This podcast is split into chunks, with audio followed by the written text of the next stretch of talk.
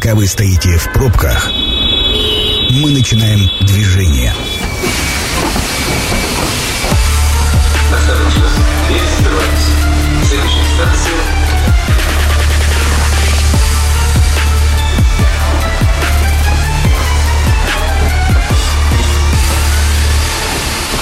Метро. Главные темы Красноярска. Друзья, мы приветствуем всех наших слушателей. Начинаем прямой эфир. Я Александр Белов, и мы сегодня э, говорим о перспективах развития спортивного потенциала Красноярского края. Вот такую громкую тему заявили, ну, не просто так, потому что в гостях у нас сегодня э, Денис Петровский, министр спорта Красноярского края. Денис Витальевич, приветствуем вас. Вечер добрый. А, не просто так сегодня Денис Витальевич у нас в студии. Год после назначения на должность министра, и мы сегодня так вот в глобальном смысле попробуем какие-то перспективы нарисовать, промежуточные итоги подвести. С моими коллегами вы в прошлом году буквально подводили итоги года ушедшего, да, какие-то спортивные события, самые значимые и так далее. Но на сегодня хочется поговорить все-таки в глобальном плане, и у вас, как человек, который вот уже год на этом посту, вот в этом смысле вообще вот какие ощущения? Ощущение того, что проделана большая работа и того, что еще не менее большая предстоит впереди, что называется. Поэтому из таких, э, ну, когда задают вопросы, собственно, а каковы они, эти итоги года, наверное, можно выделить там сразу целый блок и пласт таких э, серьезных моментов. Первое, на мой взгляд, очень важно то, что за этот год существенно видоизменилась, и, можно сказать, она уже, ну, если не полностью сформирована, то косяк сформирован команды, команды спортивной отрасли, это в первую очередь и самого Министерства спорта, там существенные кадровые перестановки произошли, и с точки зрения формирования команды, я имею в виду и те у нас э, руководители ключевых э, спортивных организаций подведомственных Минспорта, то есть и Центр спортивной подготовки, региональный центр спортивных сооружений, наши академии, а, краевые школы, школы, профессиональные клубы, все-таки за этот год удалось так объединить всех вместе, что называется. Причем практически год потребовался на это. Это Но сложная работа? Это сложная работа. Год, я считаю, это прям какие-то такие ускоренные даже темпы, и, наверное, еще нам многое что предстоит впереди. Но вот костяк, повторюсь, сформирован. Очень важно, что нам удалось повторюсь, очень часто это говорю и буду, видимо, дальше напоминать. Когда мы говорим о наследии универсиады, зачастую все вспоминают объекты. Но у нас помимо объектов это люди в первую очередь. Ну, это да. те люди, которые получили колоссальный опыт а, очень сложно мультиспортивного мероприятия. И, соответственно, очень важно, мне кажется, кажется, эти кадры было бы не растерять. И у нас, к счастью, появилась отдельная дирекция по проведению международных и всероссийских соревнований, которая находится в структуре ЦСП. Как раз это те люди, которые через эту универсиаду прошли, и благодаря которым в течение вот минувшего года у нас прошло, ну, в том числе благодаря которым все это вместе, естественно, там много кто был задействован, и руководство объектов, на которых проходили мероприятия, но в совокупности, вот э, именно благодаря команде мы провели целую такую серию больших знаковых мероприятий там, международного формата, по сути. Потому что, ну, начиная, наверное, там, от того, что мы в целом переформатировали какие-то всероссийские мероприятия, которые были в календаре, угу. но они были такие стандартные. Мы немножко переформатировали с той точки зрения, требования, чтобы они были красиво упакованы, брендинг, церемония открытия либо церемония закрытия, ну, чтобы это было ярко, ну, красиво. Как раз благодаря вот этому опыту универсиады. Мы да, благодаря именно усиленной такой команде, я бы сказал, мы ну, выполняем или стараемся выполнять одну из тех задач, которые поставлены губернатором Красноярского края, о том, что мероприятия спортивные в регионе должны проходить, во-первых, такие, мы должны привлекать яркие спортивные мероприятия, во-вторых, не только спортивные состязания как таковое, угу. а чтобы это был ивент праздник, такой. шоу, да, шоу. Шоу, праздник там и а так далее. Как сложно заполучить вот эти вот э, соревнования российского уровня, там пусть даже будет иногда мирового, это как, как вообще происходит? Ну, то есть почему вдруг э, решается, что вот это мероприятие будет проходить именно в Красноярске? Вот, а здесь как раз уже вторая задача поставлена руководством региона, как раз о том, чтобы наладить вот эту взаимосвязь между субъектом и федерацией. Федерация. Да, я имею в виду не только Министерство спорта Российской Федерации, а и отраслевые спортивные федерации общероссийские, потому а, что... То есть непосредственно, с, там, допустим, с, ними идет контакт, со всевозможными... Да. С, вот смотрите, у нас в конце декабря 2022 года был чемпионат России по фигурному катанию. А, в 2019 году уже был чемпионат России по фигурному катанию, поэтому было важно а, в 2022 году не просто его провести а, на прежнем уровне, а как бы планочку повыше, повыше сделать, да, потому что когда ты первый раз все-таки проводишь, здесь есть скидка на то, что это дебют, тебе могут mm-hmm. какие-то огрехи небольшие простить, но когда второй раз от тебя минимум ждут повторения этого уровня, как максимум, конечно, лучший результат. И надо дать должное, что то, что произошло у нас в декабре 2022 года э, со стороны руководства Федерации фигурного катания сегодня максимально высокие оценки. И что немаловажно, а спортсмен, зритель, это, зритель голосует ногами, я всегда говорю. И мы субботу и воскресенье наблюдали а, заполненную платином арену, да. А спортсмены, а, вы сказали? А спортсмены, было приятно обратную связь получать, ну, наверное, знаете, даже вплоть до а, январских праздничных дней, какие-то комментарии в прессе, мониторинг, и мы смотрим, одна из наших а, пар, которые выступали в соревнованиях, отметили, что мы, мол, пять раз а, поднимались на пьедестал чемпионатов России на разные уровни, так сказать, и бронза, серебро, и золото,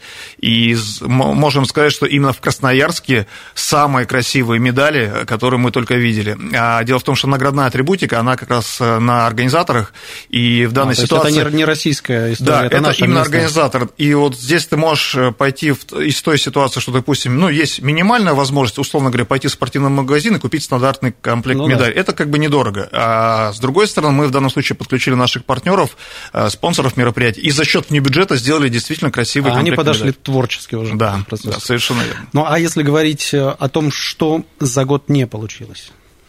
О, ну, наверняка там может быть... Или когда в процессе, ты, может быть, еще не знаю. Когда ты готовишься к любому мероприятию, ты там определенное ТЗ составляешь, да, потом, конечно, не все это получается, но это скорее внутренний разбор полетов, потому что, ну, например, вот у нас недавно проходил э, на СОПке большой международный турнир, кубок по фристайлу. Фристайл. Да, угу. по большому счету руководитель Федерации фристайла России Алексей Курашов как раз отметил, что по сути это этап Кубка мира. И не просто по а, уровню организации и качества трасс, хотя это тоже очень важно, ну, потому это что да. это подчеркивает готовность объекта к принятию а, такого уровня соревнования, но и по количеству а, и уровню спортсменов, принимающих участие. То есть, если там посмотреть просто на географию, да, безусловно, это в первую очередь сборная России, естественно, Украина, это Беларусь, это Казахстан и Киргизия было.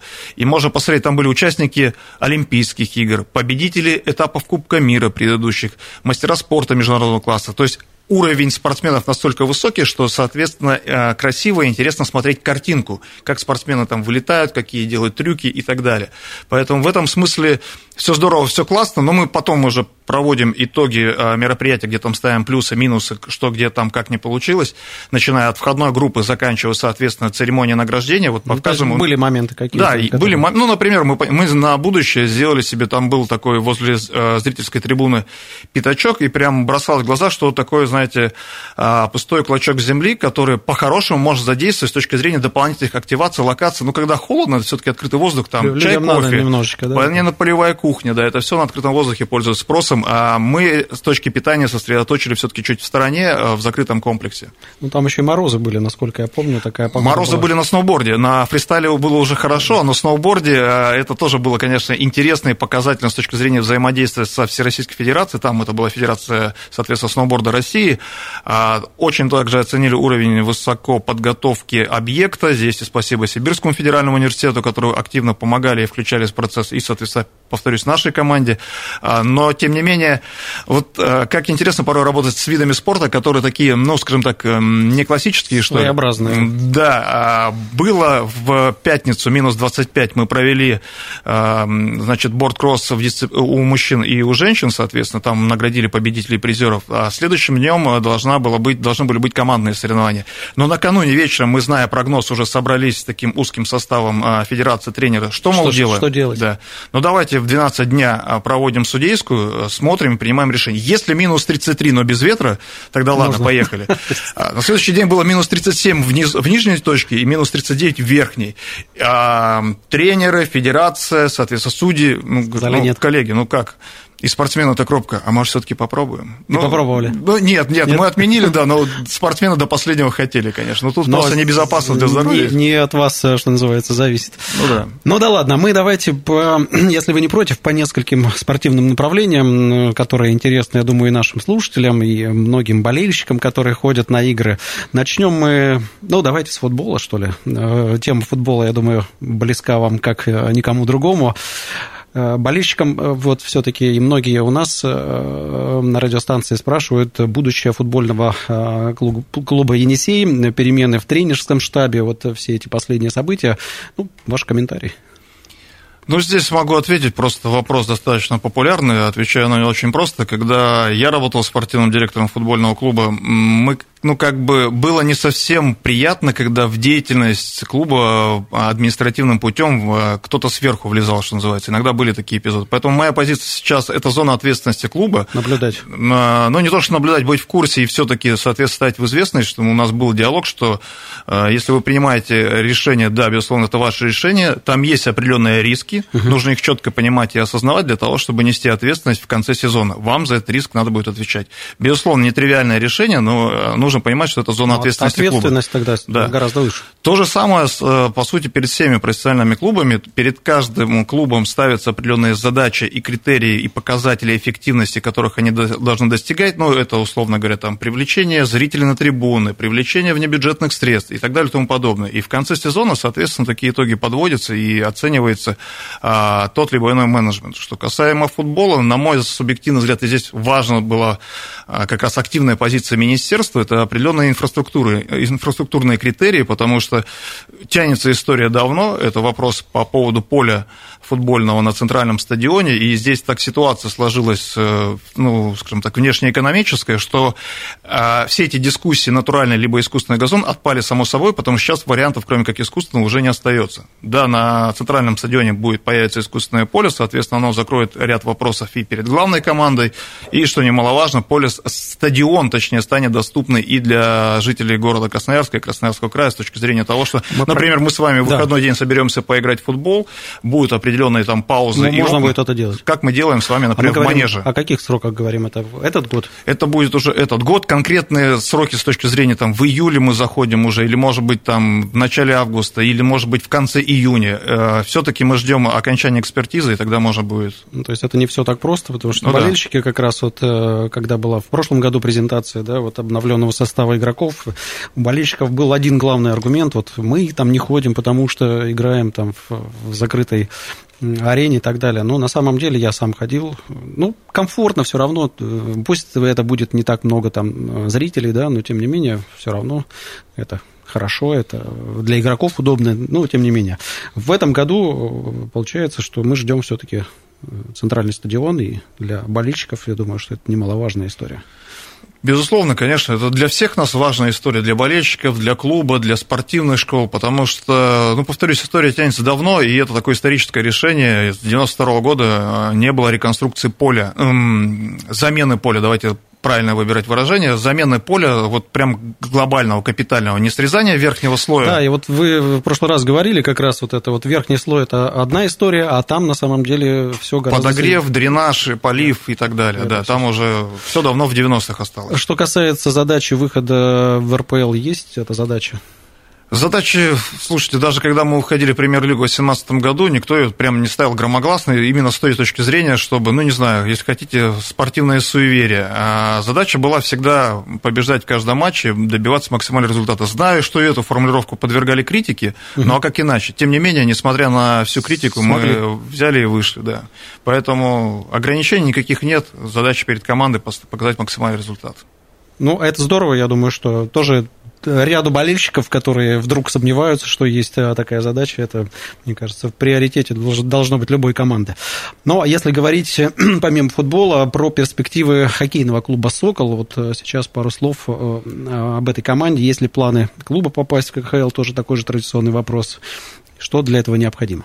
Ну, здесь для этого необходимо было как раз-таки немножко, может быть, поменять организационную структуру клуба, который есть, э, уже сейчас показать э, настроение вот по спортивному результату, то есть э, показать уже сейчас. Ну, наверное, сложно говорить об амбициях выхода в КХЛ, если бы, допустим, мы шли где-то там в конце турнирной таблицы в ВХЛ. Сейчас команда идет в первой четверке, угу. это как бы хороший а, результат. хороший результат, хороший показатель работы клуба, и что немаловажно, опять же, когда мы говорили и публично заявляли о том, что наша молодежная команда заявляется в МХЛ, а, в главный дивизион, который как раз-таки под кураторством континентальной хоккейной лиги, это в том числе для того, чтобы вести работу по с комиссарами КХЛ, которые приезжают на МХЛные матчи, где-то там вот прям составить список недочетов по арене, а их на самом деле достаточное количество, потому что, ну, разница там достаточно весомая между КХЛ и критериями, чтобы, когда у нас появляется титульный спонсор условно резко завтра,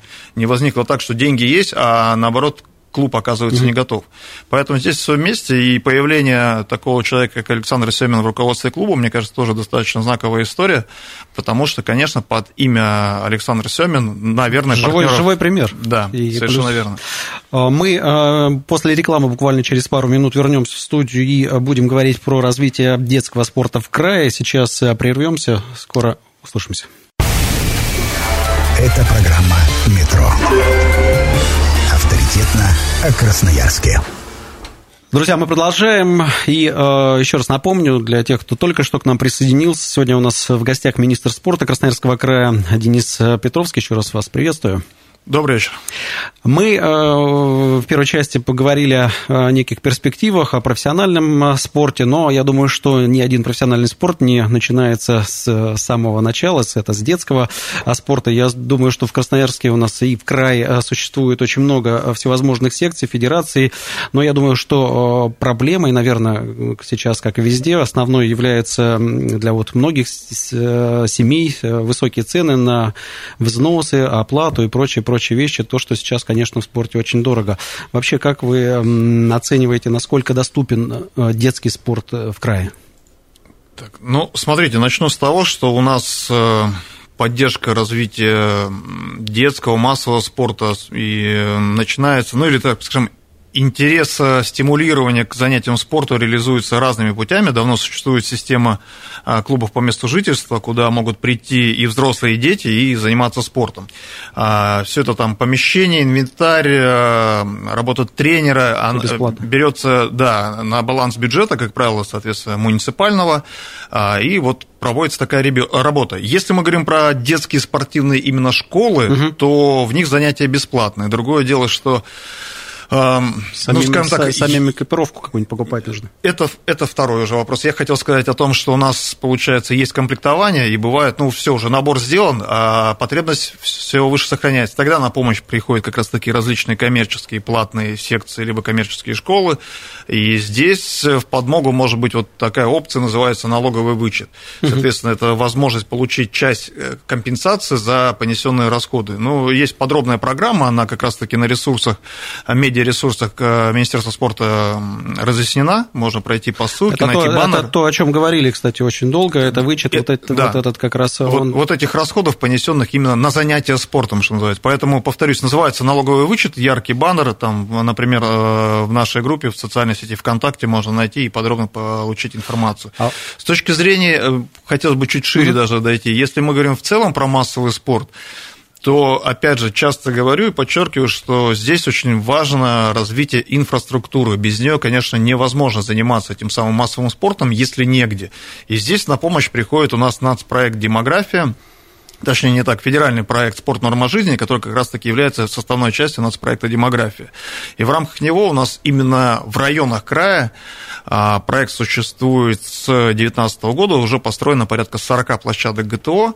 Вот, в этом году также планируется 6, это за средства именно федерального бюджета, но и повторюсь, это то, что за федеральный бюджет. Помимо этого, у нас также есть краевая наша программа, а, в рамках нее также планируется создание а, открытых так называемых плоскостных сооружений, ну, проще говоря, уличные площадки открытого типа. Слушай, ну, уличные площадок, мне кажется, в последнее время стало так много, и вот в любом районе ты выйди, там скверчики, обязательно детская какая-нибудь э, спортивная площадочка тебе ну, есть. это то, что мы с вами видим в краевом центре. У нас помимо этого очень важно как раз-таки насытить территории района Красноярского края, и здесь, ну, правда, важно важно быть во взаимодействии с главами районов. Надо отдать должное, пользуясь случаем, хотелось бы, наверное, поблагодарить всех, потому что, ну, пока не могу вспомнить прям яркий какой-то негативный пример, где бы не было взаимодействия. В основном, а, наоборот, идут навстречу, сами предлагают места размещения, выбирают, как правило, а, хорошие, правильные места, которые, например, рядом с общеобразовательной школой. То есть ты понимаешь, что дети рядом, и им действительно проще туда пройти. Не где-нибудь там, условно за, говоря, за углом, там где-нибудь там, да, на окраине села, за каким-нибудь коровником, кто никогда, никто, никогда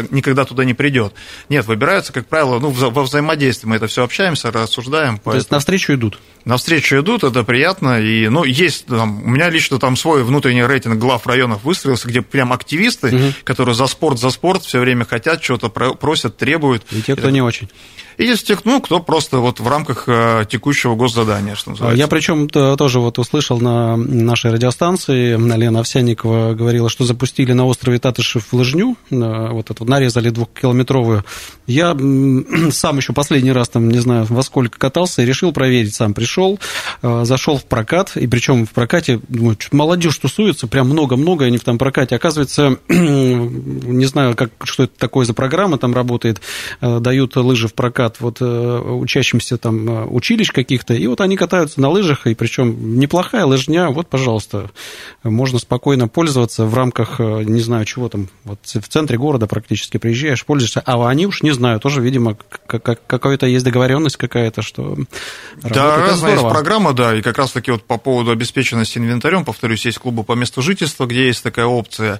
А, здесь, конечно, важно качество работы инструкторов, и у нас вот в части, ну, на сегодняшний сегодняшний день не про Красноярск скажу, а вот именно по некоторым Регион. муниципалитетам, mm-hmm. да, есть э, проект пилотный «Спорт каждый двор». Мы в этом году попробуем реализовать за счет увеличения количества инструкторов и определенных программ, в рамках которых они будут работать, ну, в том числе там календарь загрузки каждого из объектов. Мы вот этот пилотный проект посмотрим в реализации, и в случае там прям хороших, ярких показателей, я думаю, будем э, рекомендовать и в другие как бы, территории. А так, в целом, конечно же, еще большой акцент хотим сделать на любительский спорт. Вот э, наверняка слышали, у нас недавно прошла лыжня России. Угу самый массовый проект в целом в стране, ну и в Красноярском крае в частности. Это по, по количеству участников? По количеству участников, да. Но я считаю, что, да и мои коллеги, соответственно, это должно быть не раз в год. Мы в целом должны, ну, как бы в Сибири живем, а, наверное, гораздо Зим, чаще выходить на лыжи. Да. Вы наверняка знаете, их очень много примеров, когда у нас летом всевозможные забеги, коммерческие, да, официальные, э, спортивные. Забегов-то очень много. И причем это занимаются ребята, которых мы все знаем, и, ну, да. и у них там разноплановые эти забеги популяр, популярна эта история? Абсолютно. Но вот, соответственно, что мешает э, такую же историю делать а, зимой? И они же от вас не зависят никак, они же сами это организуют. Ну, там... Те, с... которые, повторюсь, вот э, коммерческие забеги, да, они абсолютно... Ну, с нашей стороны там где-то информационная поддержка, поддержка угу. где-то, может быть, какая-то с точки зрения объекта поддержка, еще что-то такое. Но так инициатива в первую очередь от них, конечно, исходит. Ну, а вообще в целом, э, насколько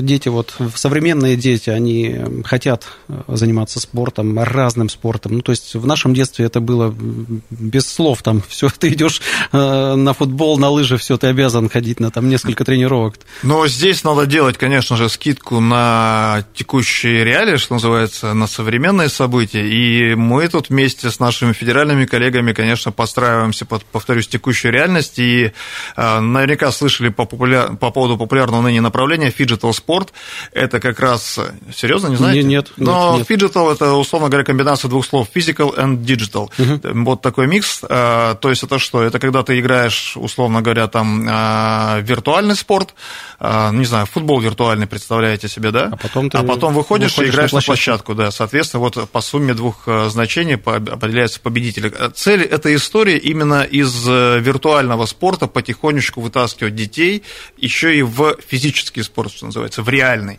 Поэтому... Это нас... правильно, мне кажется. Как...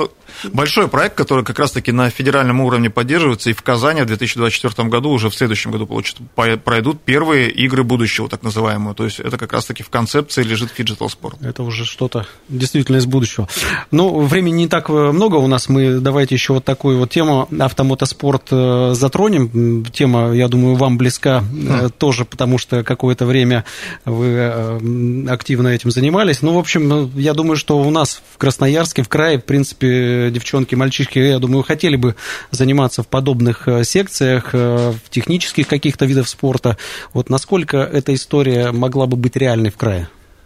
Эта история реальная, но требует, безусловно, переформатирования, опять же, в новых реалиях, что называется. Я знаю, что есть группа инициативных людей, более того, мы уже встречались э, в Министерстве спорта, а делились они своими наблюдениями. В ближайшее время ждем от них некую программу, которую, как они видят, и мы уже включимся, да, как министерство с точки зрения реализации данной программы. А так, в целом, я хочу заметить, что у нас есть в территориях, ну, иногда прям короткая ремарка буквально, угу. был в Шушинском районе с командировкой, не связан с автоспортом, но мы с главой района как раз хочу показать вам территорию, у нас здесь картингом ребята занимаются, и показывают трассу, которая, ну, картинг, как обычно, если представить себе, а, некий квадрат асфальта, которым а, конфигурация трассы выложена покрышками. Угу. Здесь конфигурация трассы сама была из асфальта, то есть, а, ну, условно, там, змейка, да, к примеру говоря, mm это редкость, и это в Шушинском районе. Она там это исторически, эта трасса... Сами, и, сами они да, все это поддерживают. Это было еще когда-то построено, сейчас требует уже определенного ремонта, соответственно, мы с главой обсудили, в рамках какой программы они могут зайти на капитальный ремонт данной трассы.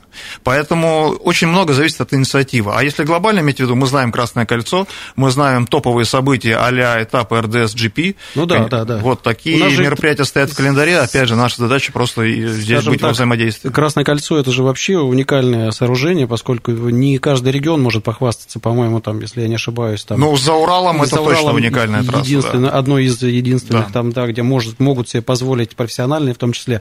Но вот э, мне наш продюсер сказал, что вот э, в Железногорске, оказывается, был раньше картинг, да, вот э, профессиональный. Зеленогорский. Зел... Он до сих пор там есть? До сих пор там. Ну, да, у нас, вот, получается, вот три, вот три точки, где могут еще проводить проводиться соревнования по картингу. Зеленогорск, эм, Красное кольцо, соответственно, и Шушинское. И там, и там с разной степенью успешности проводится. Задача, соответственно, повторюсь, где-то обновить, где-то придать новый импульс этому движению. Ну, в общем, мы говорим о том, что все-таки перспектива этого направления есть. Перспектива и... есть, знаете почему? Еще очень важно, когда есть инициаторы, а, и когда есть кто толкает эту тематику, проще поддерживать, а не думать за остальных и, ну, по сути, новый продукт рожать. Э, э, вспомните, вот, да, вы даже знаете, прекрасный у нас Аркадий Цареградцев. Да, вот да. благодаря ему дрифт в Красноярске зародился и превратился из э, хулиганского направления в дисциплину автоспорта. Направление, да, да, где люди на автодроме целенаправленно занимают. Они там жгут покрышки, они в спальных районах Красноярска. Поэтому вот такие инициаторы всегда... Как только Аркадий переехал в Сочи, у нас Сочи автодром зажил новой жизнью. Эх, жалко терять таких людей и отпускать в другие регионы. Ну, в общем, с предложением инициативы, если вдруг кто-то обратится и там где-нибудь написать в соцсетях вам, вы э, все равно отреагируете. Мы готовы. Я, наоборот, стараюсь... Э, э, разные ведомства по-разному себя ведут, потому что где-то более сложная структура, еще что-то такое. Но спорт, я считаю, напрямую контактирует с населением, с людьми. А, поэтому у нас даже, когда был фигу... чемпионат России по фигурному катанию, фан-зона в Бобровом лагу, ко мне подошел человек, говорит, слушайте, у меня вот ребенок занимается горнолыжным спортом, у меня там есть одна проблема, хотел бы вот о ней рассказать. Угу. Я говорю, вот, пожалуйста, визитная карточка, там позвоните, помощник Позвоню. запишет. Пришел, мы провели совещание и я, какие-то вопросы решили оперативно. Я почему говорю, просто вот футбольные игры, я вас видел на футбольных играх, и э, меня спрашивают многие знакомые, когда вы садитесь не в какое-то вип-ложу, а к зрителям туда на трибуны, и говорят, почему министр спорта сидит среди людей, среди болельщиков, и я говорю, как ответить на этот вопрос, я не знаю.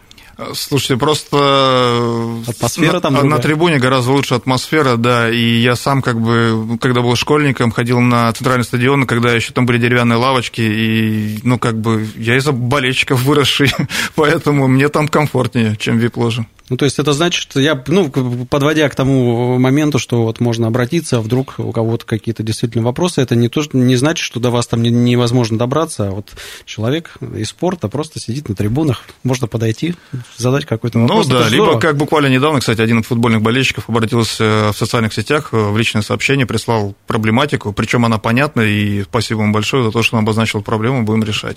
Ну, здорово. Пару минут у нас э, до окончания. Вот э, и строительство строительство новых спортивных сооружений, вот сейчас есть какие-то э, приоритеты, на что мы, что мы увидим в ближайшее время? Приоритеты как раз направлены на строительство быстровозводимых конструкций, которые всевозможные физкультурно-оздоровительные комплексы, то есть то, что действительно по продолжительности недолго, строительства, недолго, да, недолго, да, а быстро реализуемо и недорогостоящее. Времена нынче не те, чтобы там строить миллиардные да, какие-то угу. дворцы и прочее.